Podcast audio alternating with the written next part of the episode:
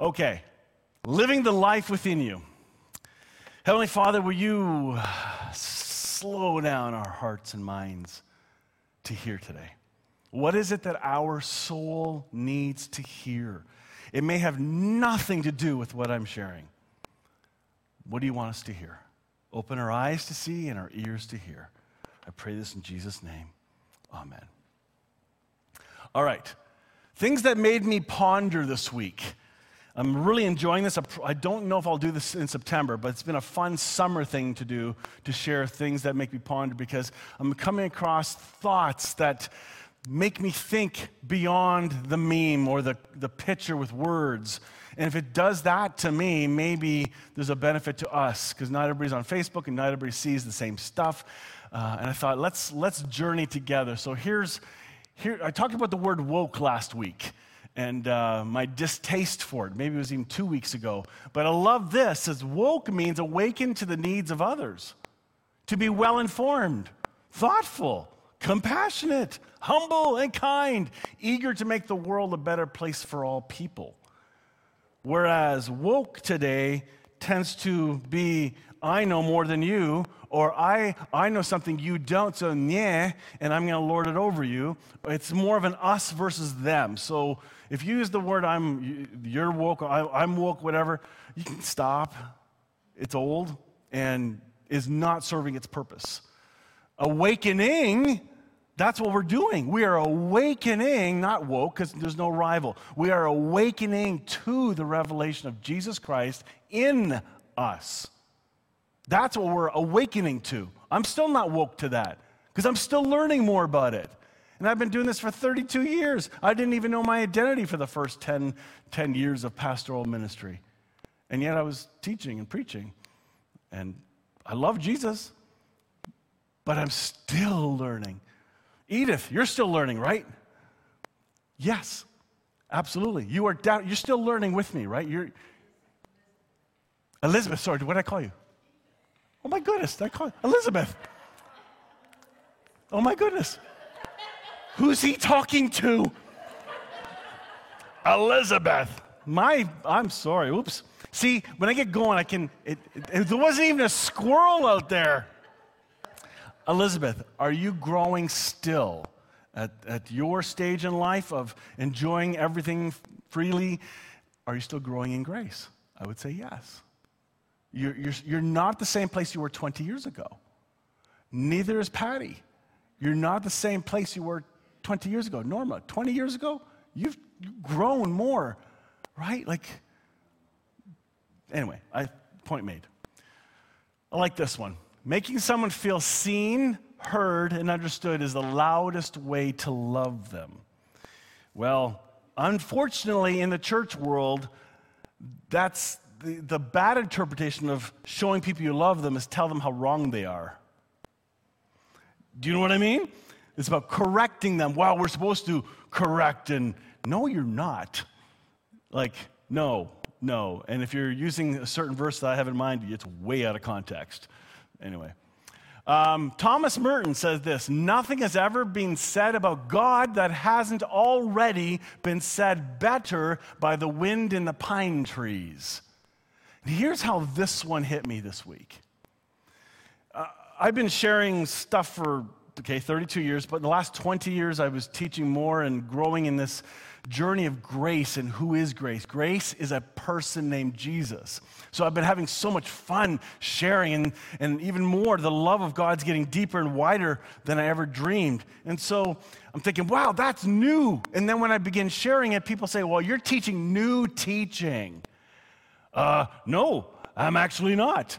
Um, I've never heard that before. That's right, because it's new to you.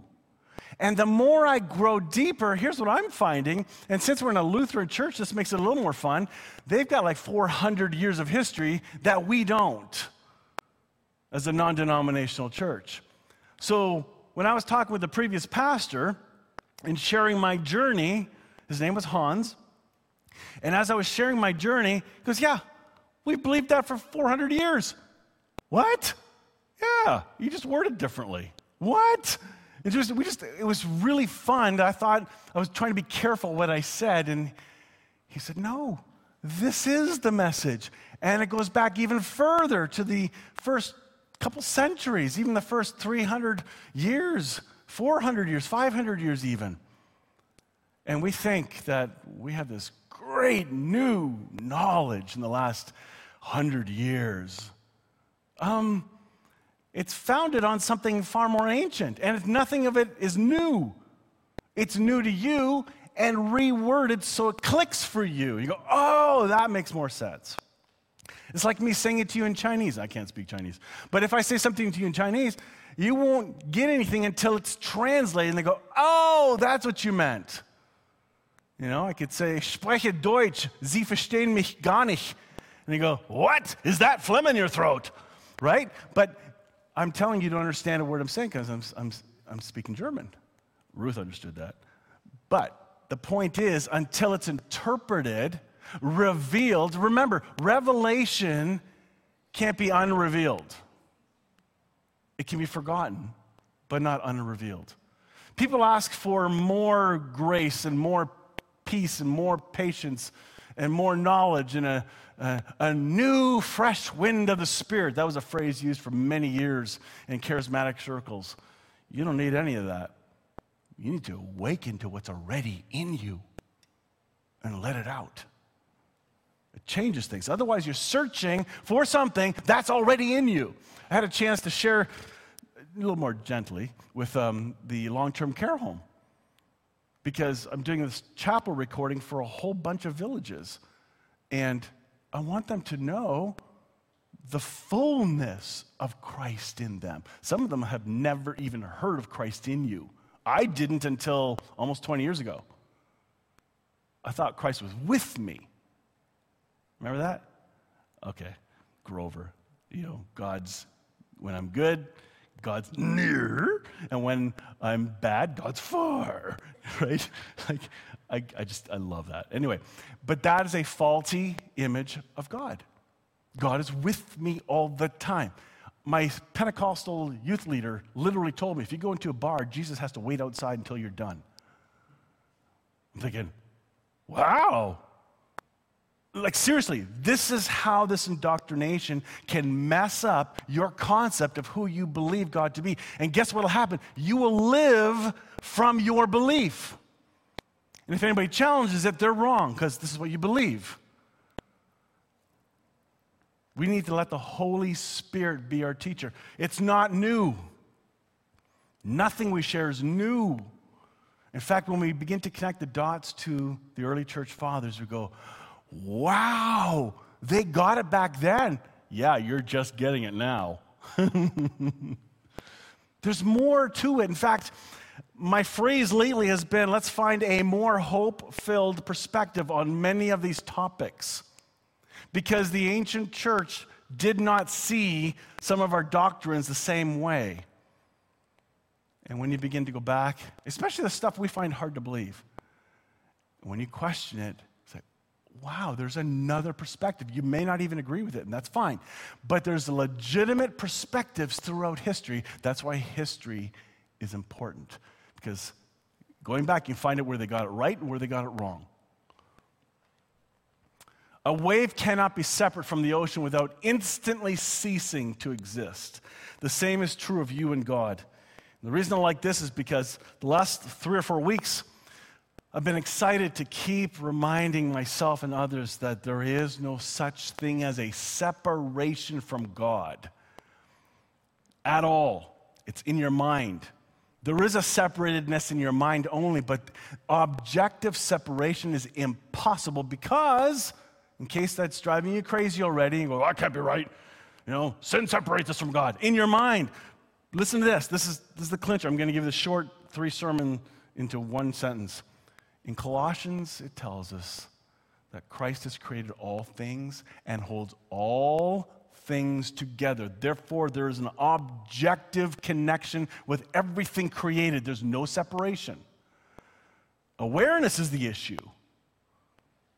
What does that mean? What are the ramifications? Well, that's for another sermon.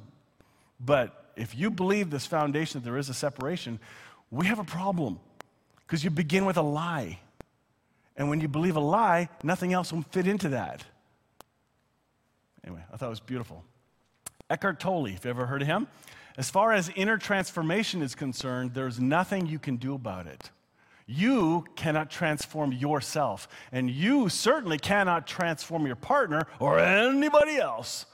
All you can do is create a space for transformation to happen, for grace and love to enter. This is flying in the face of self effort. I would say it's Jesus that does that. It's Jesus that is our motivator, inspirer, and the source of power to make any changes that He wants to see happen in us and through us. So if you're exhausted from trying, good, stop. God doesn't need your help. Just let Him love you. Let the Trinity love you. For His divine power has bestowed on us absolutely everything necessary for a dynamic spiritual life and godliness through true and personal knowledge of Him who called us by His own glory and excellence. You lack nothing. I love that translation. I don't even have a clue which one it is. But it's true. You don't have to ask God for more strength. You don't have to ask God for more patience. You don't have to ask God for more love. You already possess the entirety of Christ in you. Now, instead, change your words to Father, awaken me to what is in me, or will you allow your patience to come through? Because my self patience is not working right now. and I love this one. This, this made me smile. On, uh, was right after church last Sunday, I saw this. The Holy Ghost doesn't only make you dance and speak in tongues, it also makes you apologize. Shut up and examine yourself. The, oh my goodness. Well, fancy that. Because after my Baptist church experience, I went to a Pentecostal church and it was very, very different. Trust me.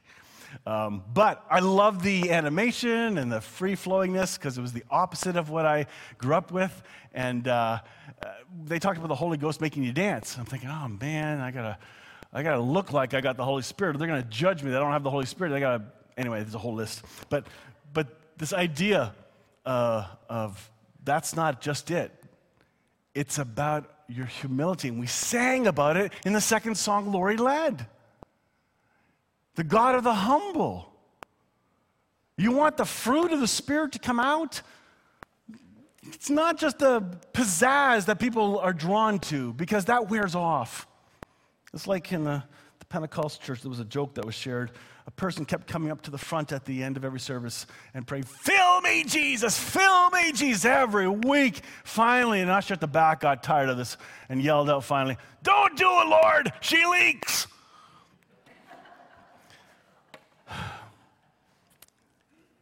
We don't need revival. Although the idea, I get it, the sentiment, I get it. You don't need revival. Revival wears off. How many of you ever been to a camp, a camp meeting? Yeah, like I spoke at them. Eh, and, oh yeah, yeah, Brent, you would have. you know, camp meetings. You get all revved up for, especially youth camp.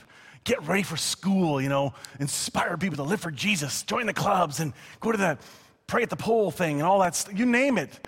Those things in and of themselves aren't bad. But the problem is it wears off. But what, here's something that does not wear off, and I mentioned it earlier. Better than revival is what's called, do you remember? Revelation. The revelation of Jesus. That's what we need. People are running past the revelation of Jesus and going for the signs.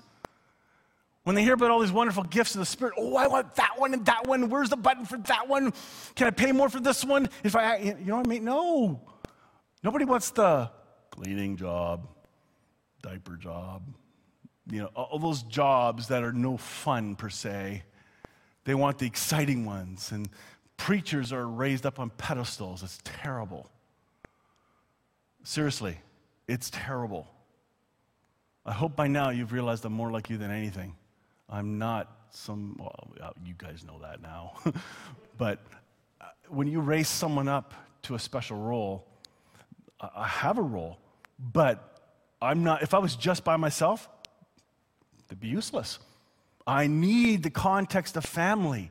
I need a church family to work with and grow with because if it's just my mind, look out. It won't get challenged. But here I have a whole group of people of great thinkers, people who love Jesus deeply and differently. And I need that because there isn't just one expression. In fact, Hope Fellowship's a bit weird. We have backgrounds like you wouldn't believe here from all kinds of denominations, especially for those that have been here over the last number of years and those that have moved on to other places. All the denominations you can think of, almost everyone has been represented here. So it's not really non denominational. I just realized this phrase this past week. It's all denominational. I like that better. That's inclusive. All denominational. I think I'll use that. Living the life within you, some practical wisdom. How does Christ in us get out? That's what I'm hoping this light summer series will touch on. Friedrich, Frederick uh, Buechner, I don't know how to say it. The final secret, I think, is this that the words, you shall love the Lord your God, become in the end less a command than a promise. Kenneth Tanner on Facebook posted this. He's a, a lovely minister. I, I, I do not remember his denomination, um, but phenomenal, deep teacher. And uh, he got some comments on this because there's more to it. It comes from uh, an article and so he said, for context, look here. So I thought, I'm going to share that with you. The, the context of this line is, you know, you shall love the Lord your God. My background, this would have been the club. You shall love the Lord your God. You will, you must. If you're not doing it right, you're, you need to repent, as in really say you're sorry for your sin, is what they mean by repent. The word repent just means change your mind. Remember? Yes, you guys know that. So when this phrase happened, I thought, wow, I never caught it like that. You shall. You're going to. That's where the word shall can be understood. You're going to love the Lord your God with all your heart. It's not the rigid, er, like, making God bigger and better is getting more exciting now. And it's not making him bigger and better, it's my awareness is getting bigger and better. So here's where this comes from. The final secret, I think, is this that the words, you shall love the Lord your God, become in the end less of a command than a promise. It should have been a promise, not a command. The promise is that, yes, on the weary feet of faith and the fragile wings of hope, we will come to love him at last, as from the first he has loved us. I love that. He first loved us. Loved us even in the wilderness especially in the wilderness because it has been a it, has been in the wilderness with us. He has been in the wilderness with us. The idea of that song though satan should buffet or pound us and try and knock us off our balance there is christ with us no matter what. He has been in the wilderness for us. He has been acquainted with our grief. And loving him we will come at last to love each other too. So that in the end the name taped on every door will be the name of the one we love. And these words, which I command you this day, shall be upon your heart, and you shall teach them diligently to your children. You shall talk of them when you sit in your house, and when you walk by the way, and when you rise. And rise we shall out of the wilderness Every last one of us, even as out of the wilderness, Christ rose before us. That is the promise and the greatest of all promises. I love that. I hope you caught that. It's quite deep. Let's start the sermon. it wasn't the water he came for, it was me, woman at the well all this dovetails together. I want to read to you a Bible story from the message translation. I haven't read a story for a while, so I'm going to have the words on the screen. You can read along or just listen, but I want you to capture what's going on with the perspective of Jesus. He does something bizarre, he does an intentional detour, one that you and I would normally avoid. So let's, let's see what happens here. From the message the woman at the well. Jesus realized that the Pharisees were keeping count of the baptisms that he and John performed, although his disciples, not Jesus, did the actual baptizing. They had posted the score that Jesus was ahead, turning him and John to the rivals in the eyes of people. Pause for a moment. Does this sound like church or what? to me, I just saw that just now. I was like, wait a minute. Is there a competition between churches? Yes.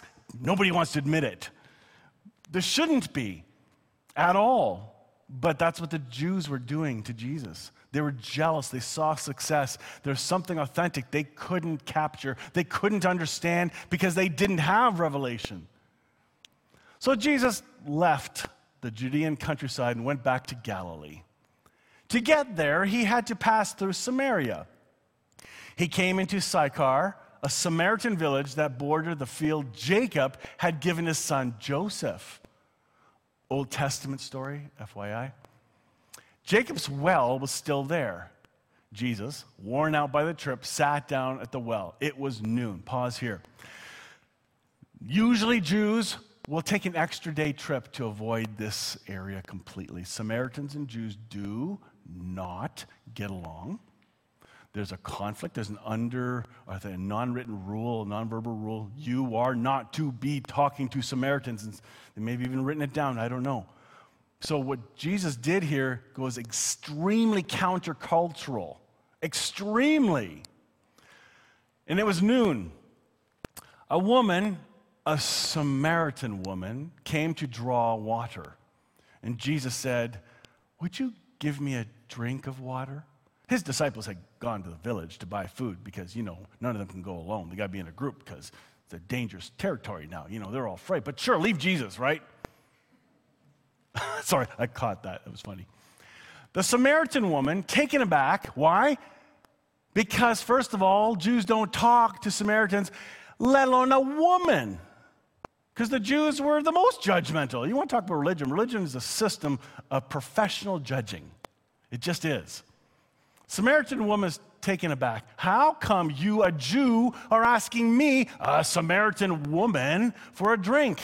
Jews in those days wouldn't be caught dead talking to Samaritans.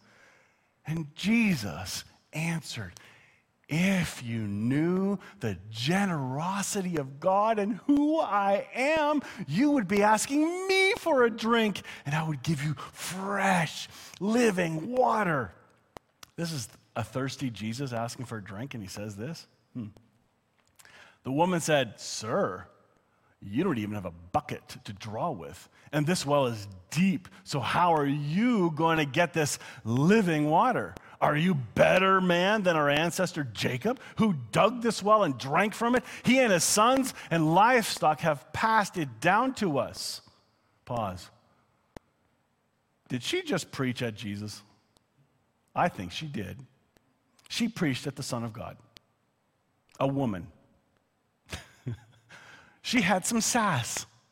Something else about this woman nowhere in the narrative is she a prostitute, just in case people are, because there's been some bad books written and uh, narrow lenses that she was a, um, an embarrassment. She slept around and she was a, you know, a woman of low reputation. She probably did not have a great reputation. But there's nothing but prostitute and nothing about being uneducated. She is sharing an education. She is sharing spiritual heritage. She is very conscious of her spiritual roots, where the Jews would think the Samaritans don't give a hoot about their faith because they don't take it seriously. She does. There's something different about this woman. We'll talk about her reputation in just a minute because I think it's better than what we've been told. And oh, Jesus said, Everyone who drinks this water will get thirsty again and again. Anyone who drinks the water I give will never thirst. Like, not ever. The water I give will be an artesian spring within gushing fountains of endless life. And the woman said, Sir, give me this water so I won't ever get thirsty. And I won't ever have to come back to this well again. She wasn't getting it. He was speaking spiritually, internally. She was not hearing those words. She was focused on the physical that was right in front of her. She had no other reason not to. He said, Go, call your husband and then come back. Well, that's a switch. What's that got to do with water? Nothing. Um, I have no husband, she said. That's nicely put, Jesus said. I have no husband. You've had five husbands. The man you're living with now isn't even your husband. You spoke the truth here, sure enough. Okay. You bump into a complete stranger at a bus stop and they tell this kind of stuff to you, what are you going to say back? Okay, that's freaky, right? So, okay, uh, do you have some sort of app or something telling you about who, what people's lives are like?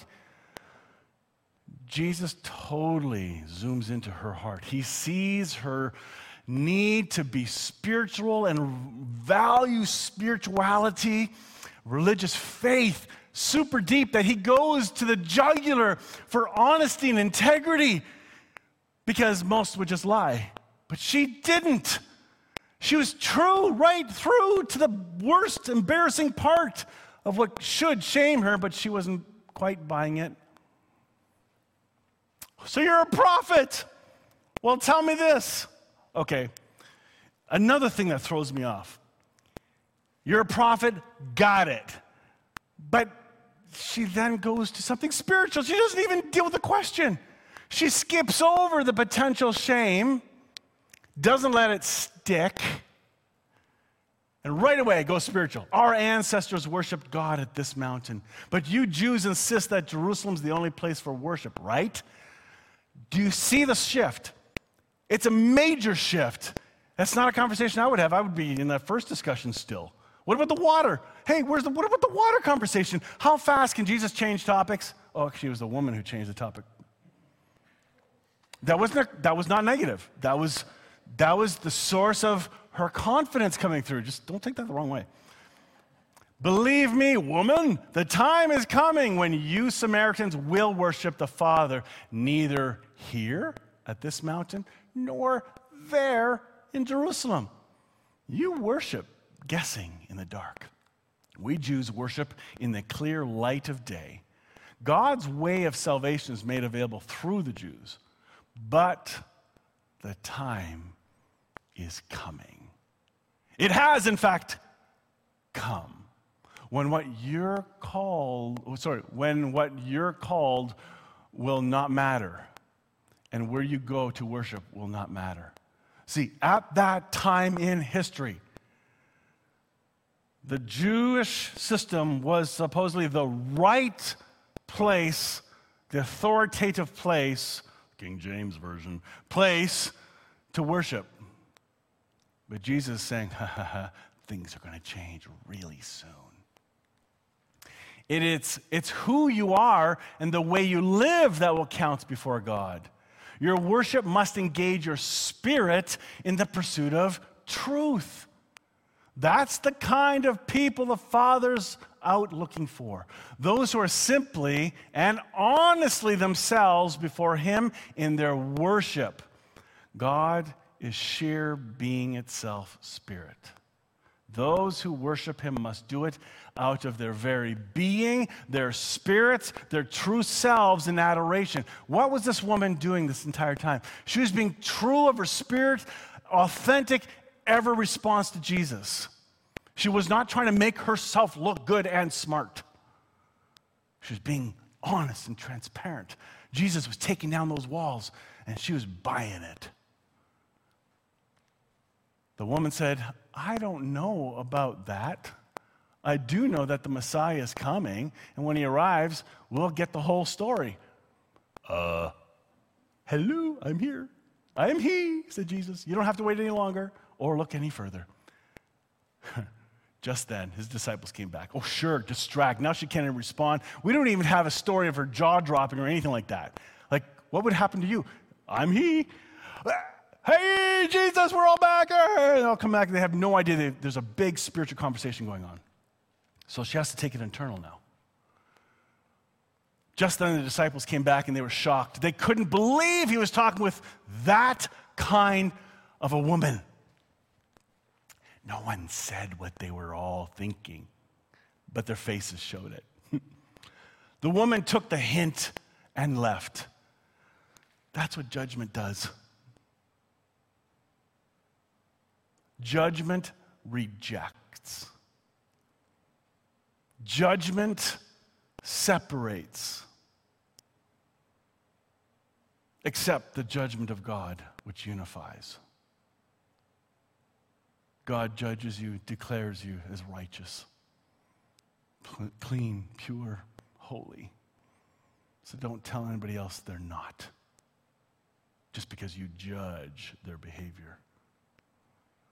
You're not qualified, neither am I. The woman took the hint and left. In her confusion, she left her water pot. Well, yeah, it's like 11 other guys show up. Like, I'm out of here. I can come back later for that. Back in the village, she told the people, Come and see a man who knew all about the things I did, who knows me inside and out. Do you think this could be the Messiah? And they went out to see for themselves. This is an important part of the story.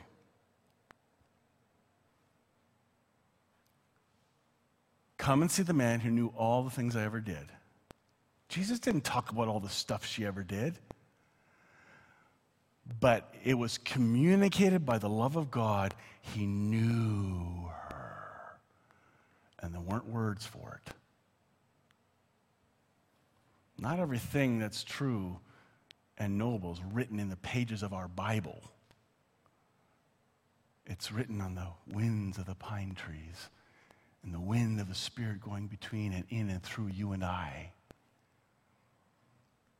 And then she says, Come and see. Do you think this could be the Messiah? And they went out to see themselves. Now, here's, here's the part I love.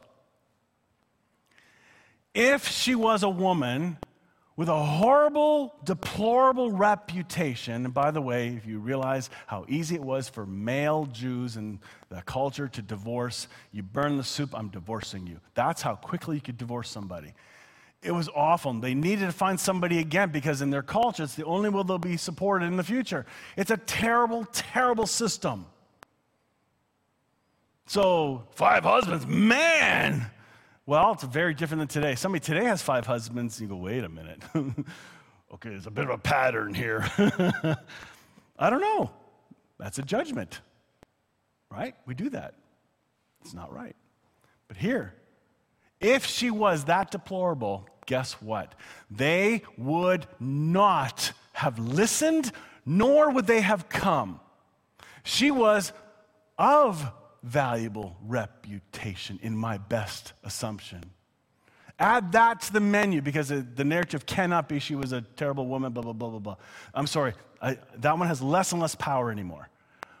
But the one of stature, spiritual hunger, wanting to know truth, that's who this woman seems to be. It's harvest time. In the meantime, the disciples pressed him Rabbi, eat. Aren't you going to eat? Men and their food. Ugh, seriously. He told them, I have food to eat you know nothing about. Where? Where's the, where's the Whopper wrapper and the fries container? There's a ketchup wrapper. Yeah, no, there was no food. What was his food? The spiritual excitement of somebody who's gone to get people because she caught it. His spirit could read her spirit. What was going on? Oh, he was getting giddy. He was getting excited.